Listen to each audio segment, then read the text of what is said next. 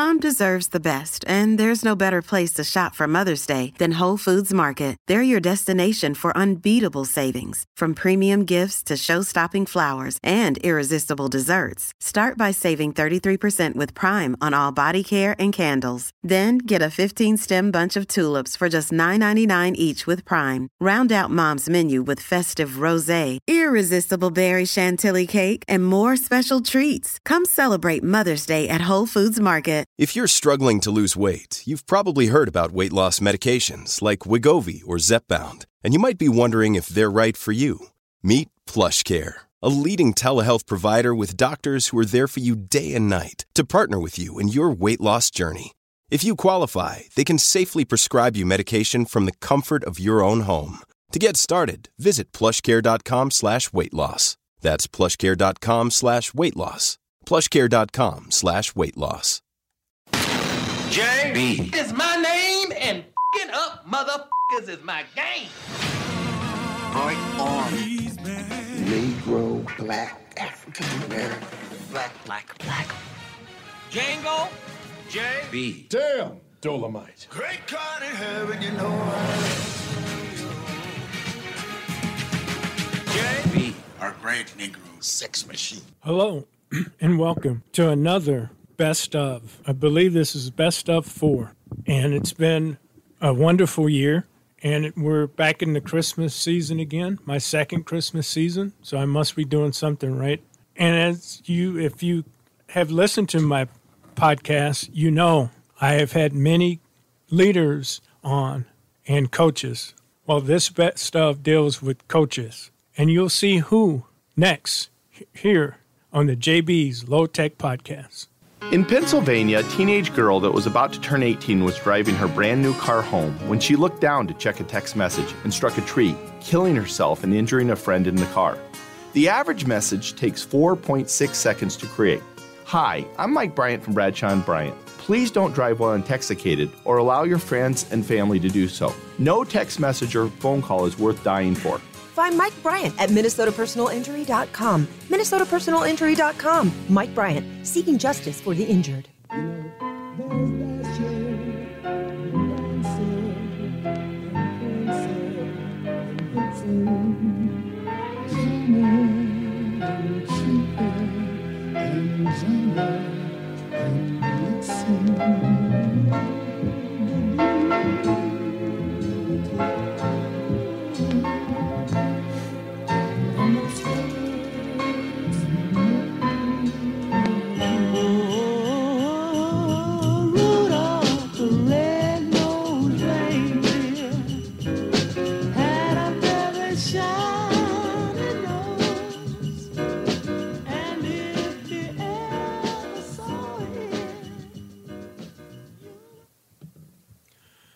Welcome back.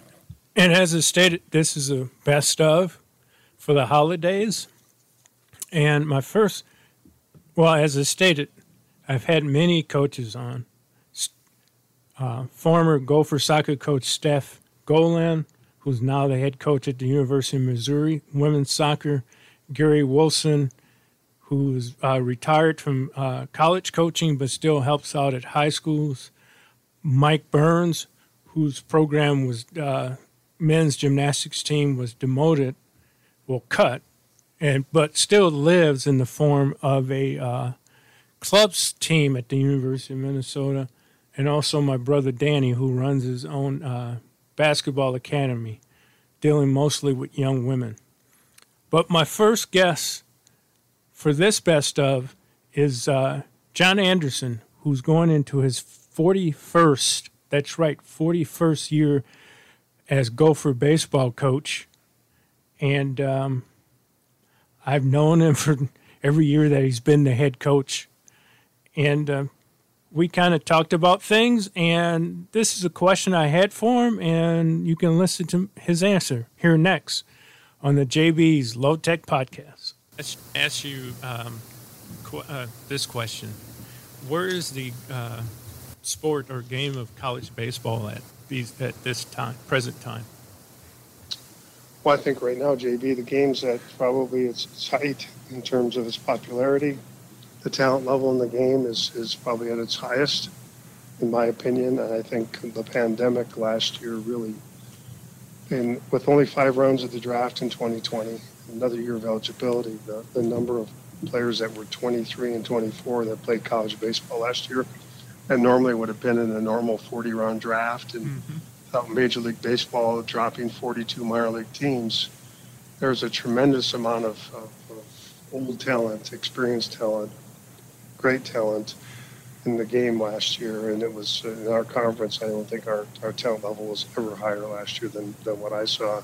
For the teams that, you know, some teams brought back 10 guys that were fifth and sixth year seniors, and um, some would have been playing in uh, A ball or double A ball at that point in time. And um, so the teams that really had the old teams in 2020 when the when the pandemic struck, uh, and all those guys that came back and um, and I think uh, you saw a talent level that we haven't seen before. And I think that trend is going to continue here because the draft has been shortened. Mm-hmm. Those opportunities are gone. There's going to be less juniors signing. So you're going to have a more senior, experienced, talented players playing in college baseball than we've ever seen before. unless high school players are going to get taken um, and sign out of high school. And so in talent college historically. And when you look at the stadiums that have been built in our game, I mean, you got people building stadiums for $85 million uh, across uh, the SEC in the southern part of the country and, and the investment in the game today. We have, I read a stat a few years ago that blew me away that there were eight college division one coaches in baseball making more than 10 major league managers. Wow. yeah. That blew me away. Yeah. So that gives you a sense of where the game is at and the investments some schools have made in the game uh, financially. Uh, and the College World Series obviously is the, the second most uh, profitable championship. Uh, mm-hmm. Football is not in the NCAA championship model behind men's basketball. So, um, you know, and they built the stadium in Omaha when I was on the NCAA baseball committee. We ended Rosenblatt, and I was part of the opening of the new one. And I, when I was sitting there listening, we're going to build a $128 million stadium to play two weeks of baseball. Really? So that gives you an idea of, of, of what's going on in our game and the growth. The challenge going forward is trying to have competitive equity across the country when you've seen it in Bobby's mm-hmm. football with the Power Five and where you're going to see people just separate themselves. Uh, you'll have, you know, 50 schools maybe that are going to be invested in a significant way and are going to separate themselves from the rest. You're seeing it some in terms of the College World Series each year. You know, it seems like there's always four SEC teams in there. Um, there's there's a separation happening, and I'm not sure that's going to be good for our game and healthy for our game. And the weather is the big driver behind that. Um, schools that have better weather can build better facilities, can draw more people, um, and uh, generate more income. And uh, that's a separator right now. And if we don't find a way to try to level the playing field, I think you're going to see uh, a big separation. You might see someday where you're going to have two levels of Division One baseball. You want to play in this league. Here's when we're going to play, and here's what the investment's going to be. Or otherwise, there's going to be another league, and we're going to play in the summertime when there's better weather. And we're going to play with these schools. You'll probably have two championships. Because um, I just don't see how you're going to be able to, for everybody to keep up here on a national level with what's going on right now and, and the advantages that they have had and with national recruiting now showcases and people being recruited in the country um, you know it's it's it's becoming uh, difficult to, to compete in some cases for the best players even from your region of the country. So it's it's really changed and it's forced us to expand our recruiting horizons as well. And uh, we're not able just to recruit Minnesota kids anymore because we don't get all the best ones because they're being recruited by uh, the top, uh, you know, SEC schools, ACC schools, mm-hmm. Sun Belt schools all the time, and and 18 uh, year olds are attracted to bricks and mortar and the weather and going to the College World Series and all those other things. So uh, that makes it uh, a little more challenging from the recruiting standpoint. So you got to try to find the guys that believe in our why and purpose and want to come to the University of Minnesota, some that want to stay closer to home and, and and you, you know you got to find a kid that wants a balanced experience and wants to get a degree from a great public university. So um, we have to we have to go about it a little differently. We we have to accept the fact we're not going to get them all. Uh, I'm just going to take a step back here, uh, John. also, one of the things that is affecting uh, college baseball is the reduction of minor league teams in pro baseball. Uh, was a year or so ago the, the major leagues decided to cut how many minor league teams or affiliations they would have. So I would assume that would have an effect on kids staying in college for another year. Yes, no question. Yeah, there's 42 less teams, and they eliminated them last year. And there were some really, really good players in our league this year that didn't get drafted. I was shocked. And uh, 20 rounds, you know, they're they're older. They're 23, 22, few 24 year olds, and you know, there's no room for them. They don't. You know, the, the Zach Zach Raabe um, got drafted this year, and and um, you know he went uh, into uh, rural system, but he sat in the Springs training site most of the summer because they had no rosters to put to send him to. They had no openings, so the guys they drafted, they came, they just worked out and had inter squad games together, and and uh, Major League Baseball, professional baseball, didn't want to make cut some guys until later in the year, maybe till after the year. So you saw that they didn't just get sent out to affiliates because there was no room, there's no roster space until they make some cuts and the draft got moved to the uh, you know third week in July. So um, you know the season's further along, and uh, it just looked like to me professional baseball wasn't really willing to make any cuts until after the season was over, and they're just going to keep these guys spring training sites. If there was an injury or something, a roster spot opened up, then they'd move somebody out of there. But um, no question, um, you're gonna you're gonna see more and more juniors stay, not sign their junior year and stay in college. Either they won't get drafted, or they'll get drafted in a round where uh, there's no, there's not the money that makes it worthwhile to leave. So after the fifth round right now in the draft, uh, it's it's there's very little money. Most of the money goes to the first, you know, five rounds, and after that, uh, there's a minimal amount of money. And uh, I think what they're going to do, they're going to take the cream of the crop, uh, the Max Meyers of the world, and uh, they're going to let you keep the, the guys until through their senior year, and you develop them, and we're going to have less teams, and they've realized that college baseball, Division One baseball, has done a tremendous job of developing players, and they've admitted you guys are doing a better job than we are. And uh, so we're going to take the cream of the crop. We're going to let out the rest and uh, keep them at your schools. And, and, schools have made investments in the analytic equipment and high-speed video and all the things that they don't have to invest in the minor league systems because we have them. And and uh, so they're saving money, letting the colleges develop the players and, um, uh, and, and, like I said, I, I think uh, you're going to see that system continue to shrink from an economic standpoint. Well, you just answered my next question, which was why why would major leagues do that, give up that control? But that's a great, great answer, great understanding on why they would do it. I mean, it saves them money, and they would they they probably looked at uh, the way the NFL treats college football as their you know their development ground, and said, "Hey, let's just keep them there." I mean, I've noticed that in pro hockey. You you would you would notice kids would be the big uh, the better players would play in Canada. Now they're starting to play in uh, college hockey because the colleges have put more into player development. Yeah, and that's that's where the expense is. You know, to, to put in the analytic systems they have at say Target Field in all their minor league facilities is very, very expensive. And um, and uh, so if the colleges are doing it and they have the equipment and we share data, everybody shares data. Um, and uh, so why wouldn't we let them develop the players? And because uh, they're doing a good job, we don't, you know, it's less salaries you have to pay coaches, it's less facilities and stadiums, and and uh, you know let the colleges do the strength training, nutrition piece of it, and player development side of it. And as I said, they've done the research and study, and they've found that colleges are doing a better job developing players than we are. And um, uh, so let's let them do it. No different than, like you said, the football and basketball model for years. That's what they've done. They let the college develop the guys and take out the premium players and let the rest stay. And if after your senior year you become a premium player, then they'll take you. And at that time, you have no leverage, so they get you pretty cheap. Right.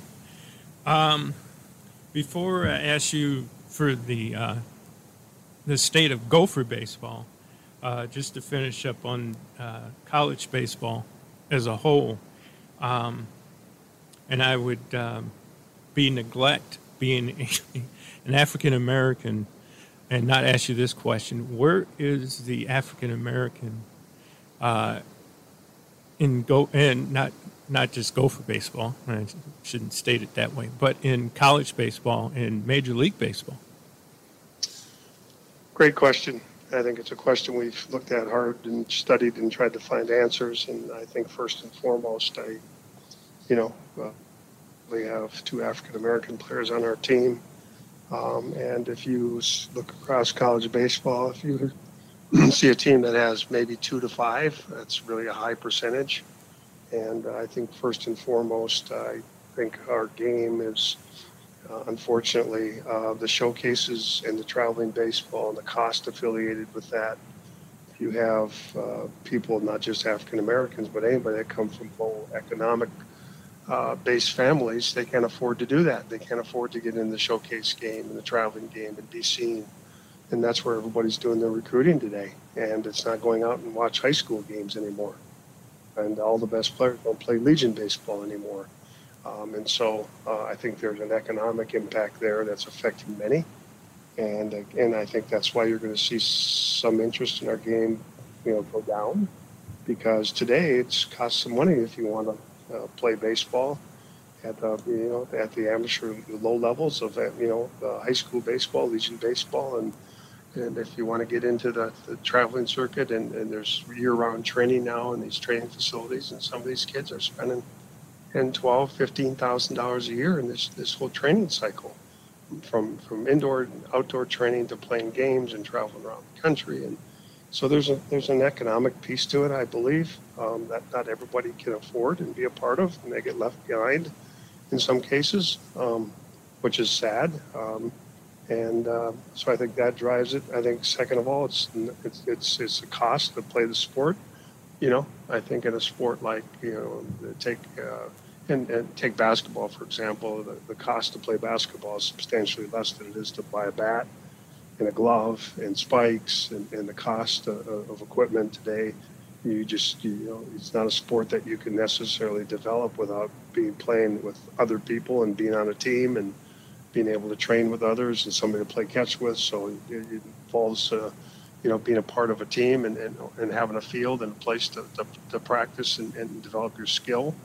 Um, and in our part of the country, the climate doesn't allow outdoor year-round play, so mm-hmm. you're forced to find indoor space if you want to continue to develop. So I think it's uh, it's a sport that's become, I would call it in some ways, a country club sport. I mean, where the, the economics and the, and the cost is, is risen substantially. It's leaving some people behind.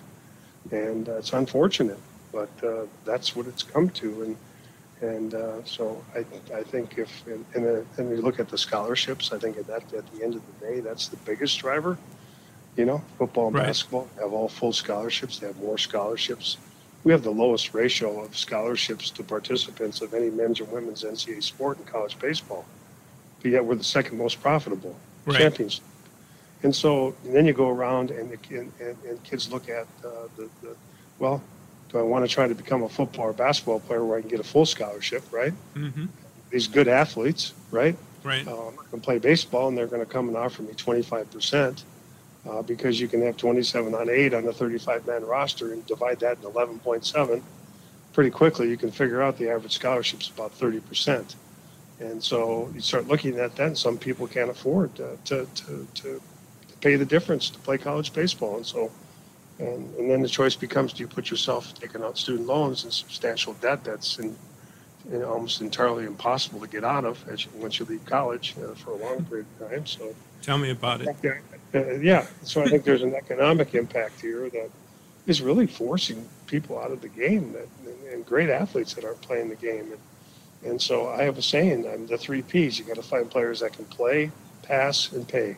Mm-hmm. And pay pay is becoming bigger and bigger. And anybody recruiting today. Um, you go to them and say, okay, well, we're going to offer you 30% as a freshman. Really? I spent all this money. I spent ten, fifteen thousand dollars a year for the last four years to develop my kid, and he gets a thirty percent scholarship. And uh, you know, you could have put that money in the bank, and many of those kids probably right. would have been just as good or, better if they'd have played high school Legion ball, where it cost them a heck of a lot more money. And uh, you put that money in the bank and saved it for their college education. So and we've talked with professional baseball, Major League Baseball about coming up with this uh, scholarship for minorities uh, and, and increasing our scholarship total so we could recruit uh, more minorities and have more money to recruit minorities, make it specifically to bring more minorities into college baseball. And uh, they're willing to help fund that because um, they want more African Americans and minor, minorities in their game. Um, and then you, then you, get down to the, the, making something happen, and then the gender equity model comes into play. Right. Say if you do it for baseball, you got to do it for softball, and blah blah blah, and so the thing gets all messed up because we get into these these arguments about equity and can't have more scholarships and your percentage of scholarships for male and females and all the other things that go on, and and uh, so it seems like it never never goes anywhere. But I, I know we all recognize the challenge and the problem we've all tried to look for ways to to to, to uh, get more kids to play college baseball that are that are African Americans and minorities, and and uh, uh, those things get in the way, and we haven't been able to solve the problem, and and uh, it's unfortunate. Uh, it's really unfortunate, and uh, and I, I, if you have something like Major League Baseball that wants to help, you would think we'd find a way to do that, and but we haven't been able to, and that conversation has been going on for a long, long time, um, longer than it should have, and we still haven't come up with a way to do it.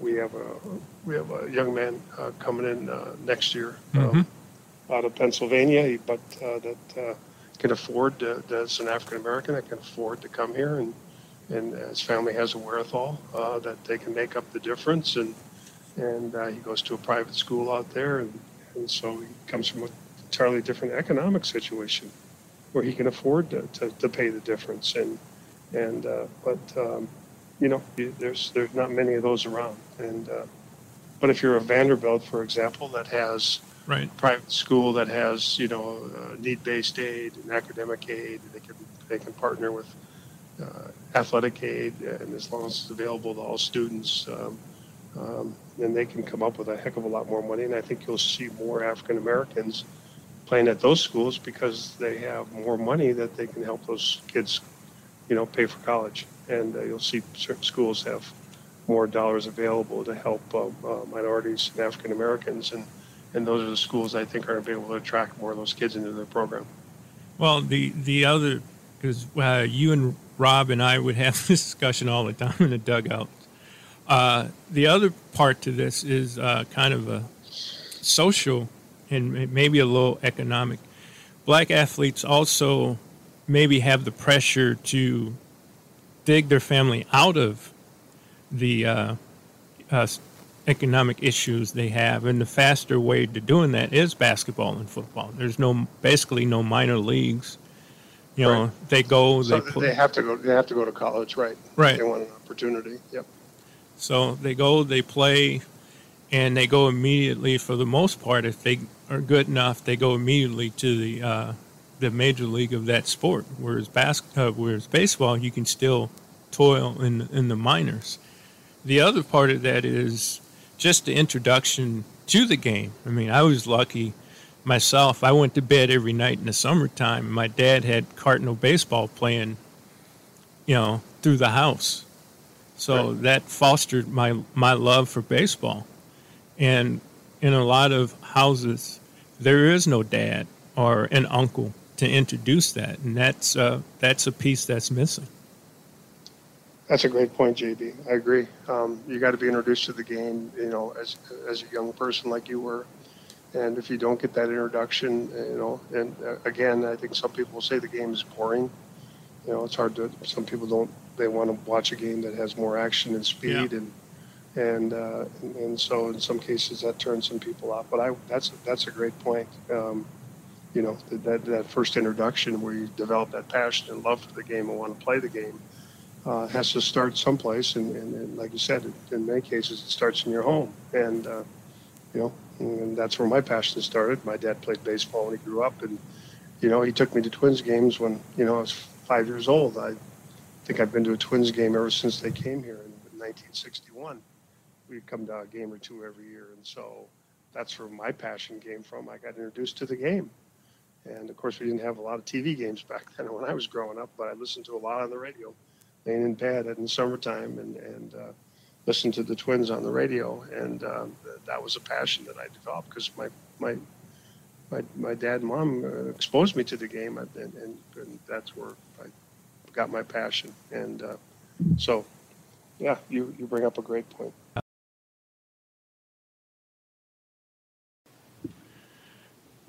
Well, we'll continue on the other side of the spectrum here on the JB's Low Tech podcast of coaching. After this message from our sponsor, Bradshaw and Bryant. Again, I want to thank Mike for another wonderful year of sponsorship and the fine people of Bradshaw and Bryant with all the services they provide for those who may need their services. So, after this message from Bradshaw and Bryant, we'll be back with the young one in town, the young coach in town, here on JB's Low Tech Podcast.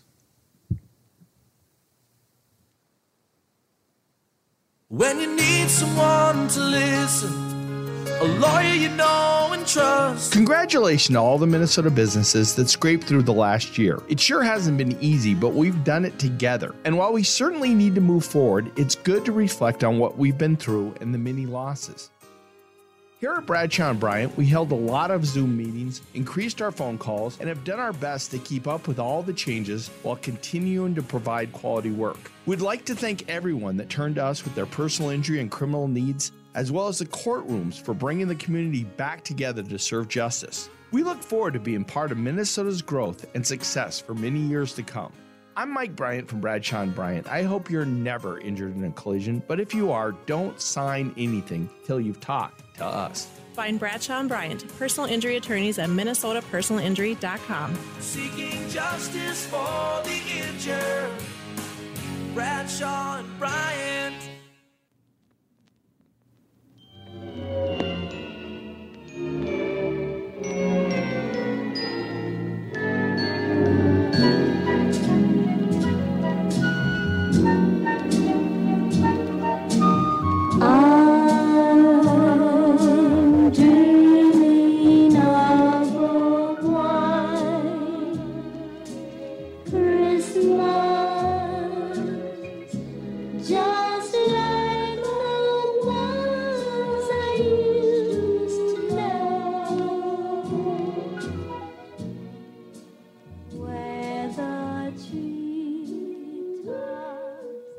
Well, it's the day after Christmas, and we're about to get dumped with that white snow that they were just singing about.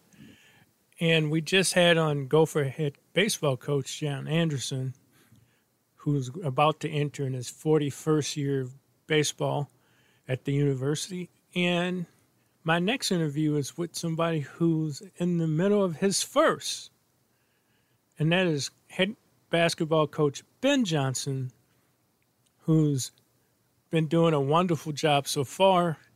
All us alumnus and M people and just fans will continue to have our fingers and toes crossed that he continues to uh, keep his winning ways and uh, get to March Madness.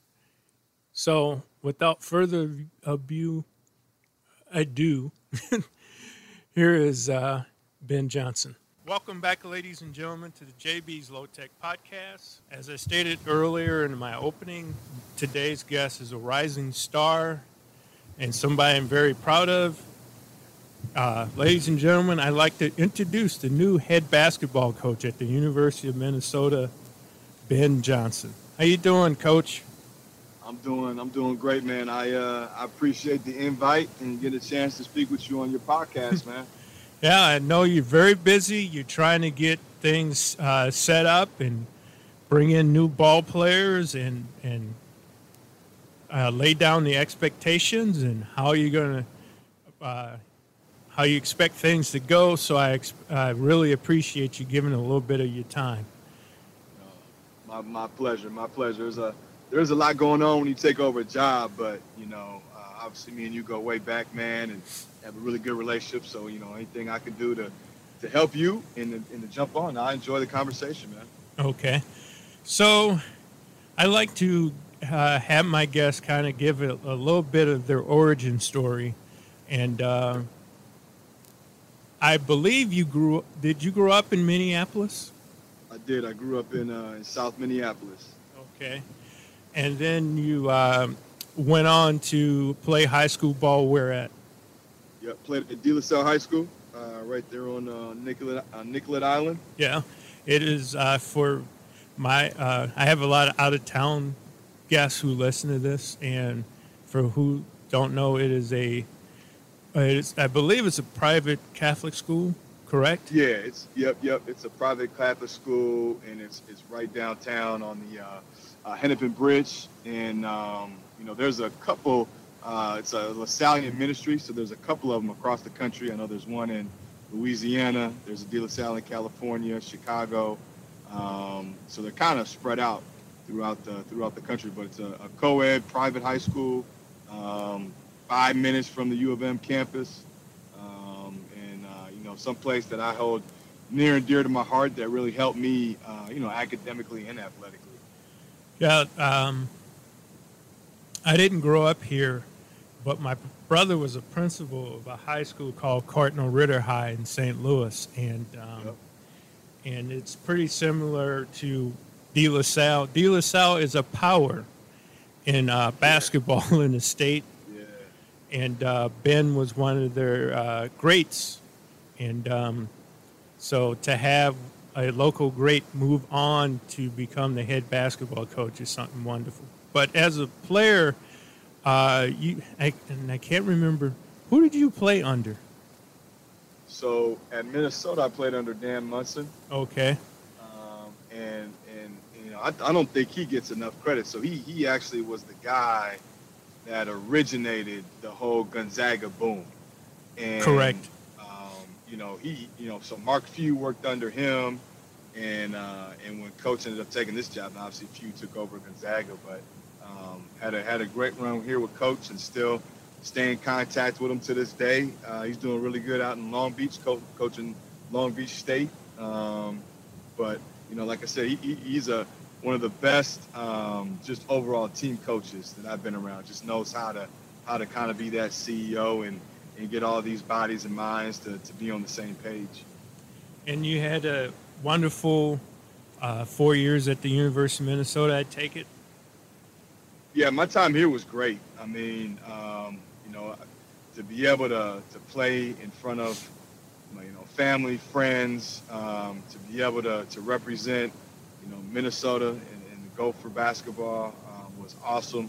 Um, wish we had a, a little bit more success on the court as far Yes. as like NCAA tournaments, but um, you know, we, we, we won and, and, and got a chance again to compete at, at a high level and the friendships and relationships that I made here uh, wouldn't trade it for the world. So, um, you know, I had a, I had a great experience. Well, let me back up a second. Uh, why did you, or when did you fall in love with the game of basketball? For me, you know, I was that kid growing up that, that whatever sport was in season, I kind of played. Um, so that was, you know, soccer, baseball, track, football. Um, I did hockey for a year. Okay. Uh, obviously basketball. You know, I was just, I was, I was that. I wanted to try it all, and, and whenever was was going on or whatever I saw on TV, I wanted to run out there and play. And I wouldn't say, I, I probably, I always watched basketball growing up. You know, as a kid, um, you know, Magic Johnson, Michael Jordan, um, you know, all those greats. I probably really started to love it in junior high. You know, I started to play more competitive, you know, about sixth, seventh, eighth grade with the traveling system and started to dip my toe in AAU. Um, started to, you know, de- you know, have developed a really close friend friendship and, and friend base um, with guys that, you know, kind of in that junior high era where we took, we started to take basketball seriously, started to work on it uh, more in our free time, um, put a lot of time and effort into just developing our game and playing as much as we can. Um, so I'd probably say right, you know, around that junior high, sixth, seventh, eighth grade, really started to, to trend towards basketball and something that I was kind of became uh, healthily obsessed with, I'll say. Well, I'll also say that I'm impressed that you tried hockey for a year. I coached youth and high school hockey in the city of Minneapolis for 15 years. Okay. So, yeah. so yeah. who knows? Our paths may have crossed earlier, and I may have. I, there was only two issues with me. It, it ran into basketball season, Right. so I had to figure that out. And then um, it was obviously really cold outside, and, and I don't mind the winter, but like, and you know, you're Right. you're, you're in junior high, it's freezing, and then um, I could skate fast, I just couldn't stop. so I was that dude that Yeah. was flying down and then would just slam into the boards. Um, but it was fun. Like I Right. said, I, I did it for a year and and did the whole park board outside where uh, you know 9 a.m., 10 a.m. in the morning, and you're out there skating. Um, so I enjoyed it, but then I realized quickly that I'm more of an indoor guy. Well, there's nothing wrong with that. So you you you in, uh, starting to find your niche, and um, and then you uh, picked De La Salle High School. Was there a reason why De La Salle High? Yeah, so um, growing up, I would always attend Clem Haskins basketball camp. And, and if you were good enough, you kind of get invited to, Right. it was like a, the high potential part of it. And so we go to this high potential, and every, you know, every year I run into this guy named Dave Thorson, who at the time was an assistant at Minnesota for Clem. Mm-hmm. And, um, you know, Dave kind of took a liking to me. Um, you know, I was fortunate enough to have some talent, so I think they were kind of, you know, at a young age, you kind of have a pulse of who could play in the state and, and who, you know, who has a chance to maybe develop into something. And so, you know, I'd see him annually, and we had a relationship. And then one day, um, I remember waking up in like eighth grade, and this was back when, you know, everybody still read the paper, and I read Sid's column. Yes. And I would read it every day. And, and in Sid's column, he had a little blurb, and it was, you know, they always had like the highlighted name. Well, I caught the highlighted name. I was like, man, Dave Thorson, I know that name. So I started reading kind of the little blurb he had, and he said, you know, former University of Minnesota coach or assistant coach Dave Thorson has resigned and is taking over the De La Salle high school job. Okay. So I remember I knew of De La Salle just Right. because they've always had good basketball tradition, and they had a couple guys at that time from the city on the team. And I remember going to my mom and telling her like, I know this guy, and and I got excited because I knew that he knew how to get me to where I wanted to be. And at that point, it was to get a Division One scholarship and to play basketball in college. And so the next thing I know I needed to do was try to set up a meeting with coach to, to see, you know, if I'd have an opportunity as a freshman to play for him on the varsity team. And so that's kind of what we did. And so I went down there and I didn't ask for like any promises. I just said, coach, the only thing I ask is that you're open to let me try out for the varsity team. And, uh, and he said, I can't guarantee you you'll make it, but I can guarantee you that I'll let you, I'll let you try. Right. And uh, the rest is kind of history, man. Yeah. A couple of anecdotes. One, Clem Haskins was the head coach when I was at Clem Haskins and Jim Dutcher were the head coaches when I was Okay. at school there. Yep. And uh, even though I worked football, I did laundry for basketball, so I got to know both. And one day I was uh, messing around out on the court, and Clem pulled me to the side. And he said, "Come here and bring that ball with you." And, you know, when Clem said something, you went. And oh, I, Oh, yeah. I went over there. And he said, "Come here, let me show you how to do a hook." Really? And then he showed me the footwork and how to launch it and everything. And within five minutes, I learned how to shoot a hook shot. And I There you still go. never forgotten how to do a hook shot. there you go. Always teaching, man. Right. Always teaching. And then the uh, other anecdote is Sid Hartman, who, uh, ladies and gentlemen, we lost Sid last year at the age of, I believe, 101. And when we lost him, Sid was still working for the, the local big newspaper in town, the Star Tribune and the Sports. Um, he basically worked seven, 70 or close to 80 years for the paper. And Sid knew you or heard of you, you were in.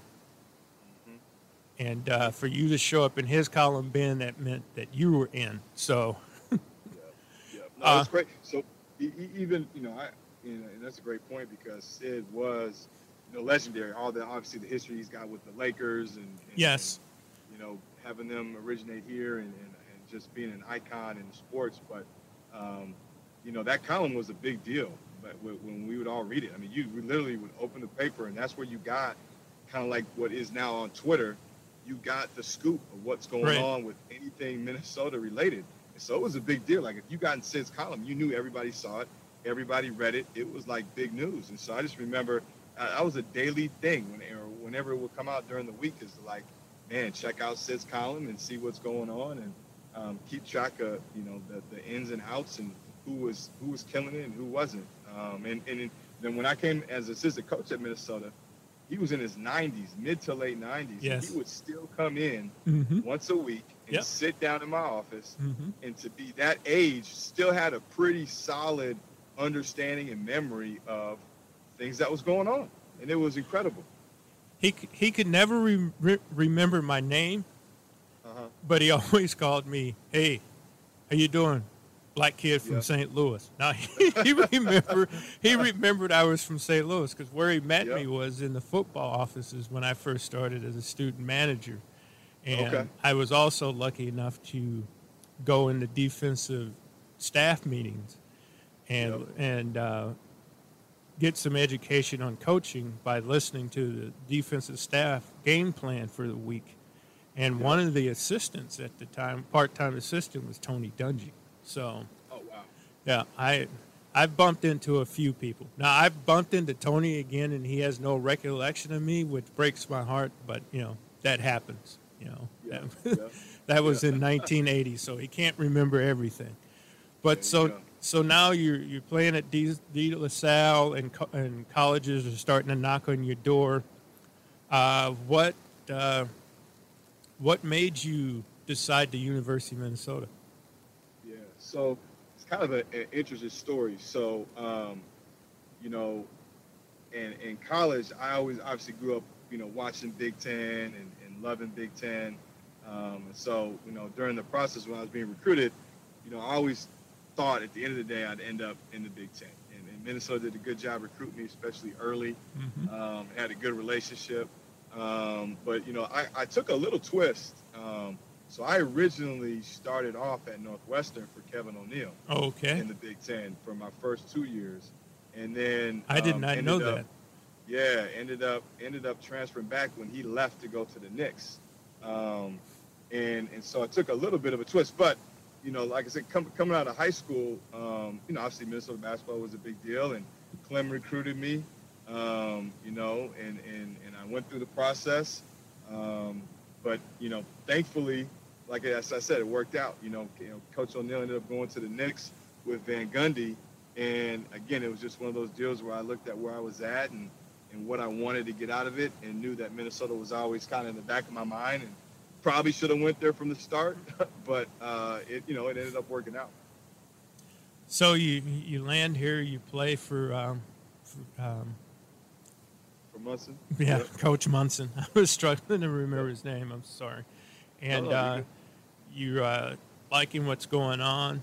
So did um, when you were finished, did you uh, attempt to go to the pros, or did you just move on to uh, coaching right away? Yep. So, um, you know, I had a couple uh, NBA workouts, um, and I knew obviously, you know, yeah, if I could make a summer league team, that would be great. Um, you know, I knew I'd probably have to really, really grind and get lucky and catch a break, um, you know, to make it to the NBA. Um, and then I was presented with an opportunity early, probably earlier than I anticipated from um, a coach, Brian Gregory, who actually had recruited me out of high school that I had a great relationship with, that I trusted, that was now the head coach at Dayton, uh, which is a big time job. Mhm. And so he called me up randomly um, and asked if I had any interest in getting into coaching. And you know, as you know, it, it's so hard to get into Yes. coaching. Um, it, it's almost impossible. And so I had I had to make a decision sooner than I probably wanted to, um, because I knew I could have gone and played and, and done that for a long time and been really happy. But I never knew when a window would have presented itself to coach, and I knew I always eventually wanted to get into it. And so he kind of persuaded me and told me all the positives about getting into it at a young age. Obviously, getting into it with a guy that I respected, at a big time job at Dayton. Um, I knew I could have played till I was 40. I was always going to miss basketball playing. Right. So like that, that kind of helped me with my decision, to be honest. Um, and and I jumped into it. I, I I- went down there and drove down to Dayton. I was got to be 23, 24, and was two feet in and, and been hooked coaching ever since. Yeah, that's it's a major thing for somebody at that age. But I've seen many people be successful in their twenties and watch them grow. You know, like John Anderson became the uh, head coach at, at University of Minnesota baseball at 26. Uh, Jessica Jessica Allister, who was the softball coach, who turned the softball program around, ironically, same age, 26. So it's it's not about age, people. It's about knowledge and uh, people who want to get after it. So at Dayton, what was the um, what, how was the experience and what was the next move?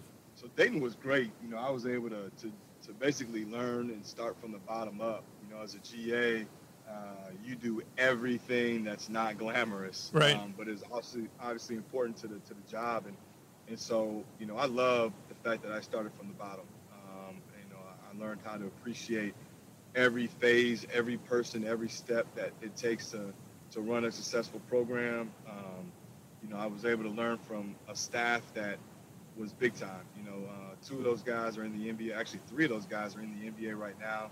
Who in, were uh, in a coaching capacity. Oh, So okay. Reggie, Reggie Rankin, Mhm. um, who was an assistant there, is now with Golden State. Billy Schmidt, who was an assistant there, is with Billy Donovan in Chicago. And then Bob Beyer, who was the other assistant there, uh, is with Stan Van Gundy in New Orleans. And, and now BG's with, with uh, this is the head coach at South Florida. So I got a chance to learn from Yeah. a veteran staff that's unbelievable.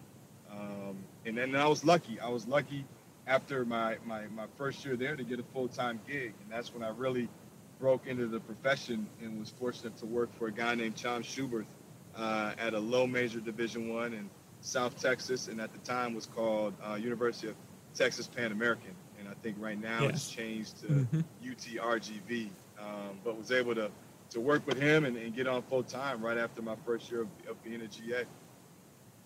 Well, my uh, I have a uh, my oldest brother's going to love this conversation. He's a basketball junkie, and he actually owns his own basketball academy and gym in St. Louis. So, Oh wow. yeah, he's um, he's prim- prim- uh, primarily working with young females, but they do work with young men from time to time also.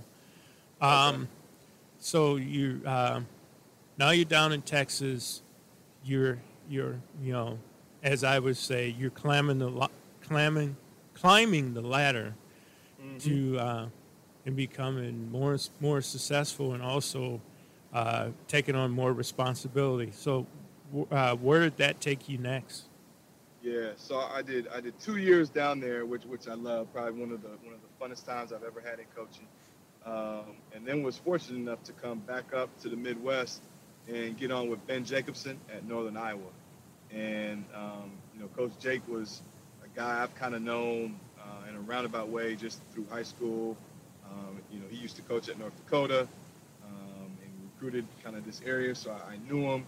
Had a had a tremendous amount of respect for him. Obviously, Northern Iowa was a, a very strong program, um, so I was able to come back up here, work for him, and, and really have four amazing years at Northern Iowa. I mean, we uh, won the league, you know, multiple times, won the league tournament multiple times, went to the NCAA tournament multiple times. Was fortunate enough to be on the team that upset the number one Kansas, uh, and we made our, our Sweet 16 appearance. Yeah. Um, and had one of our players on the cover of, of Sports Illustrated. Um, Wow. Was able to really, you know, hone kind of my philosophy with basketball. Yes. Um, and really kind of speed up how I thought the game um, through Jake and, and through his knowledge and, and his offensive IQ. Uh, so learned a ton that way of just how to think, how to think intelligently and how to um, kind of form my thoughts offensively. And like I said, was able to win a lot. Um, and that kind of propelled me to my to my next spot at Nebraska. Mhm. Uh, where I got a chance to work with Tim Miles. Okay. And that was the first big, big break I got. Right. That was, you know, that was going from the Missouri Valley, which was a good level in a good league, but still kind of quote unquote mid major, Mhm. uh, to get my first break into the into the, the high level stuff within the Big Ten. And that was that was Nebraska's first year going to the Big Ten and, and getting a chance to work for Tim Miles, another guy that, that I've known forever was awesome. And and to to to be back in the Big Ten as a coach now at that time was like surreal to me.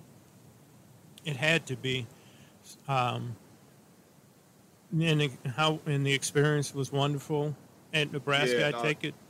It, it was great. I mean, um, you know, just the, the history and tradition of just Nebraska um, athletics. I think I didn't realize how strong they are in you know Mhm. everything: baseball, volleyball, wrestling, um, you know, football, without without a doubt. Right. Um, and being able to experience football and being around Tom Osborne and just the legacy that Nebraska athletics is was special.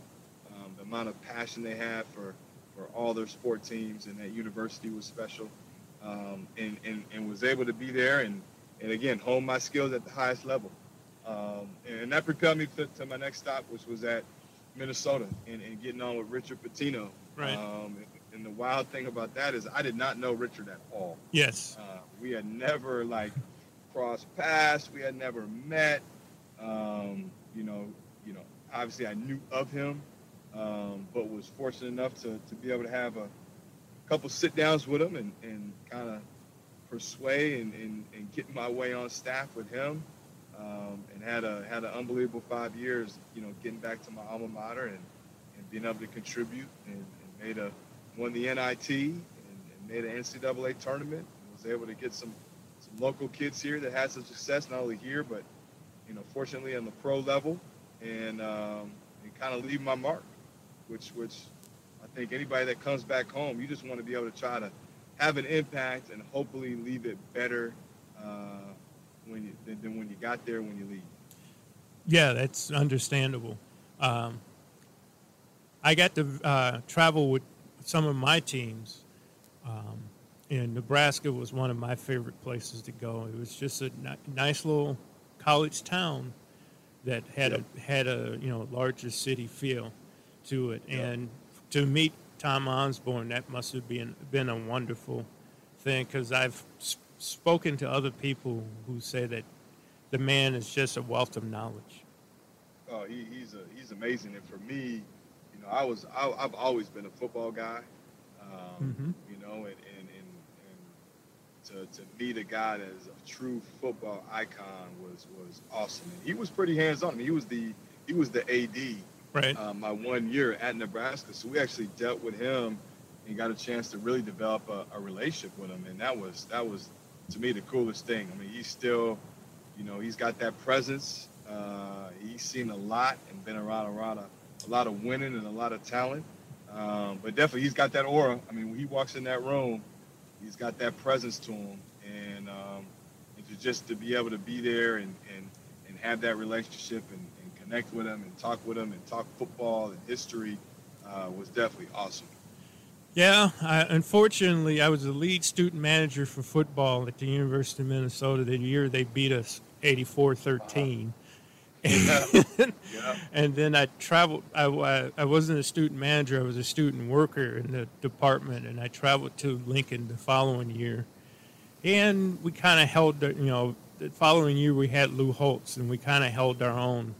Um, I don't remember the score, but it wasn't that bad. But um, they, yeah, they had a. I mean, they were a monster. Yeah. So they, they they were on a different level. Well, that the year they beat us eighty four thirteen, they had guys winning all type of trophies and whatnot, and and um, you know first round draft choice, and and they just you know unfortunately we were the home team, which meant they only traveled with seventy, so they couldn't go deeper and deeper into their bench, and Oh, it, you you know, and Yep. it just it just gets out of control after a while. Well, um, this is normally why I take a break, but I'm not going to because I'm not going to take up your time for a commercial. I'll run it when we're I'll run it when we're done. Uh, So when um, so you land back at the University of Minnesota, people are happy to see you. I know I was I was one of them. Um, get to see you in the hallways, have a quick conversation because most of the time when you were in the hallway, there was a cell phone tied to your ear, to talk it to some young recruit. Um, Now this is going to be a question. Uh, I'm going to jump forward a little bit to now, but Yep. tie in to that point.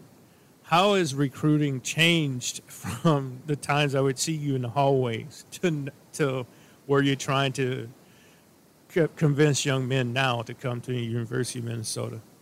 It's just man, it, it is crazy. It uh it evolves and changes almost every year, whether that's because of rules or just the times, but it's so competitive um, and it's it's obviously so important for each program um, that you know it's it's all the time. It's truly 24/7, um, and the key is is is you just got to work it. You know, you, got to work it, and I think social media, um, whether it's different apps or just different availability or contacts through social media that you can get with a kid, different platforms that kids use or you use to sell your program or your brand of a school. Um, you got to just be on top of all that stuff. And so I think, um, you know, when, when Twitter really came into play, with just the amount of information that Twitter has and the, and the platform that it is, it really did flip, you know, all of recruiting. And, and like I said, now with the portal Mhm. um, that's come into play, uh, you know, it's almost like free agency Yeah. in a way. And uh, and I don't think it's going anywhere. So No, know, it's going to be not. around. And, and no, and it's it's our job now. We just gotta you gotta navigate it as best you can and figure it out and adapt. Well, um, let me take a step back now to when you were an assistant under uh, under Richard. Uh, Mhm. How was that experience? you know, it was good. Um, you know, I, I'd always kind of been brought up in more of a quote unquote traditional style of basketball. And the one thing I took, uh, one of the things I took away from Richard was just the, the different approach and philosophy that he had. And it, it really helped me expand my mind and expand kind of my philosophy and my outlook on, on the game, which I loved. I mean, I was trying to, to grow. Um, but, you know, the up-tempo style, whether that's a press, um, or actually multiple presses, um, mentality offensively on how to play the game, um, you know, what he ran, how he thought as an offensive coach. You know, defensively in the half court, you've got your different zones and your rules and principles to, to zone defense. So it really expanded kind of my knowledge of the game and, you know, definitely uh, taking bits and pieces from both offense, defense, um, and into me now as being a head coach. Um, I think a lot of that stuff is valuable and, and it- it's an exciting brand of basketball. So uh, being able to learn just a new style for me was was pretty uh, was pretty cool. Yeah, so you, you're back in your hometown. You get to eat JD Hoyts every once in a while. Yeah. And, and um, you um, are you a married man, sir? If I'm not, Not being married yet. Okay. Nope. Nope. All right. So if there's any young ladies listening to this in the Twin Cities area, uh, no, I'm just There you kidding. go. I'm just You got my plug. You got my plug. But um, so then you you after you know how many years were you on the bench with Richard? I was there five years. Okay. And and then you left, and Yep. and I'm going to be honest with you. When you left, I was a little sad, but then I looked at some coworkers and throughout the building. I said, he'll be back as a head coach Oh, here.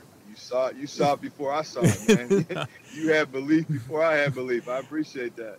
I just, you know, I get these premonitions every once in a while, and people think I'm loco, and they happen, and I just, I just look at them and just keep walking. I mean, it's just, I, I won't say that I'm psychic or any of that crap. I just, for me, they're just uh, breadcrumbs that are just left from people, and you just, fo- for me, I just follow them and to the next logical conclusion, and you know, and I make, and I at the time I make wild uh, predictions which people think, "Oh, you're crazy," and then they come true, and I just like, Ugh. okay. So when you when you left after five years with Richard, where did you go?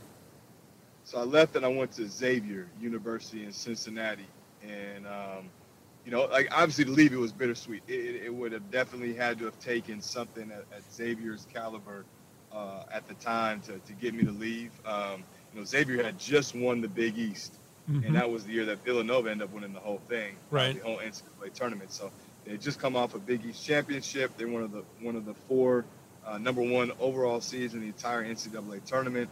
Obviously, their basketball tradition and history kind of speaks for itself.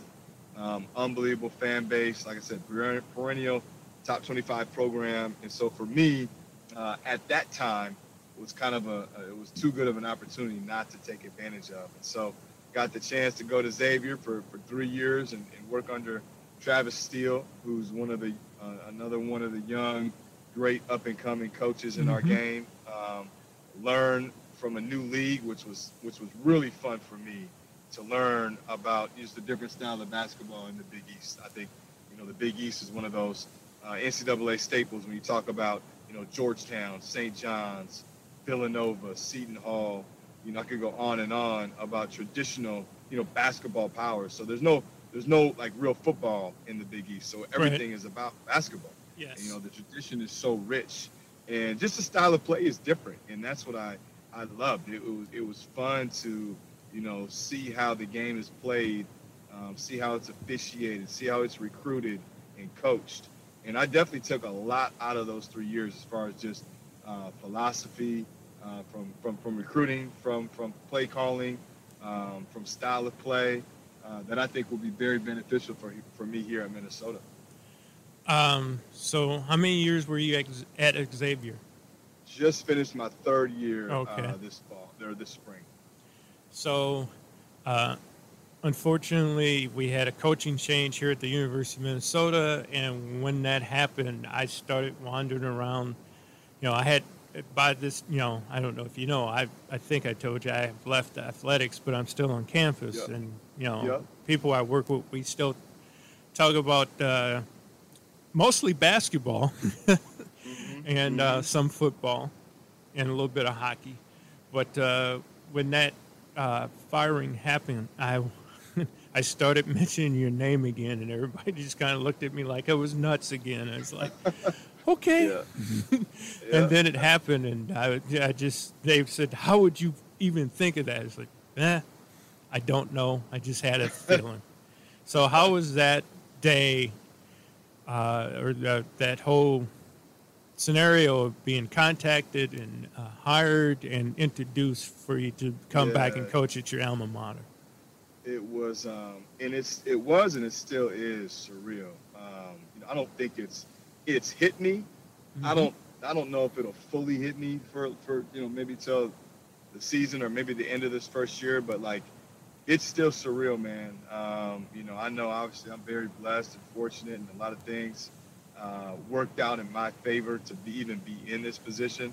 Um, but it was, you know, for lack of a better word, it was awesome.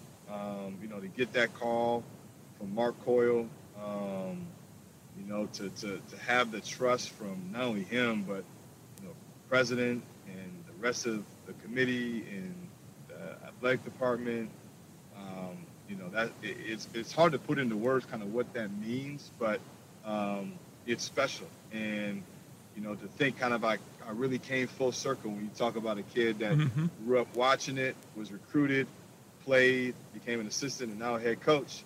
I mean, that story doesn't really happen all that often. So I definitely know um, that I'm very blessed, and um, you know, the, the, the the timing of it was quick, but I tried to soak it all in because um, you know it, it is it is a it is a cool time, and every day, you know, that I walk in uh, Athletes Village and, and in my office, I'm reminded, you know, just how lucky and fortunate I am.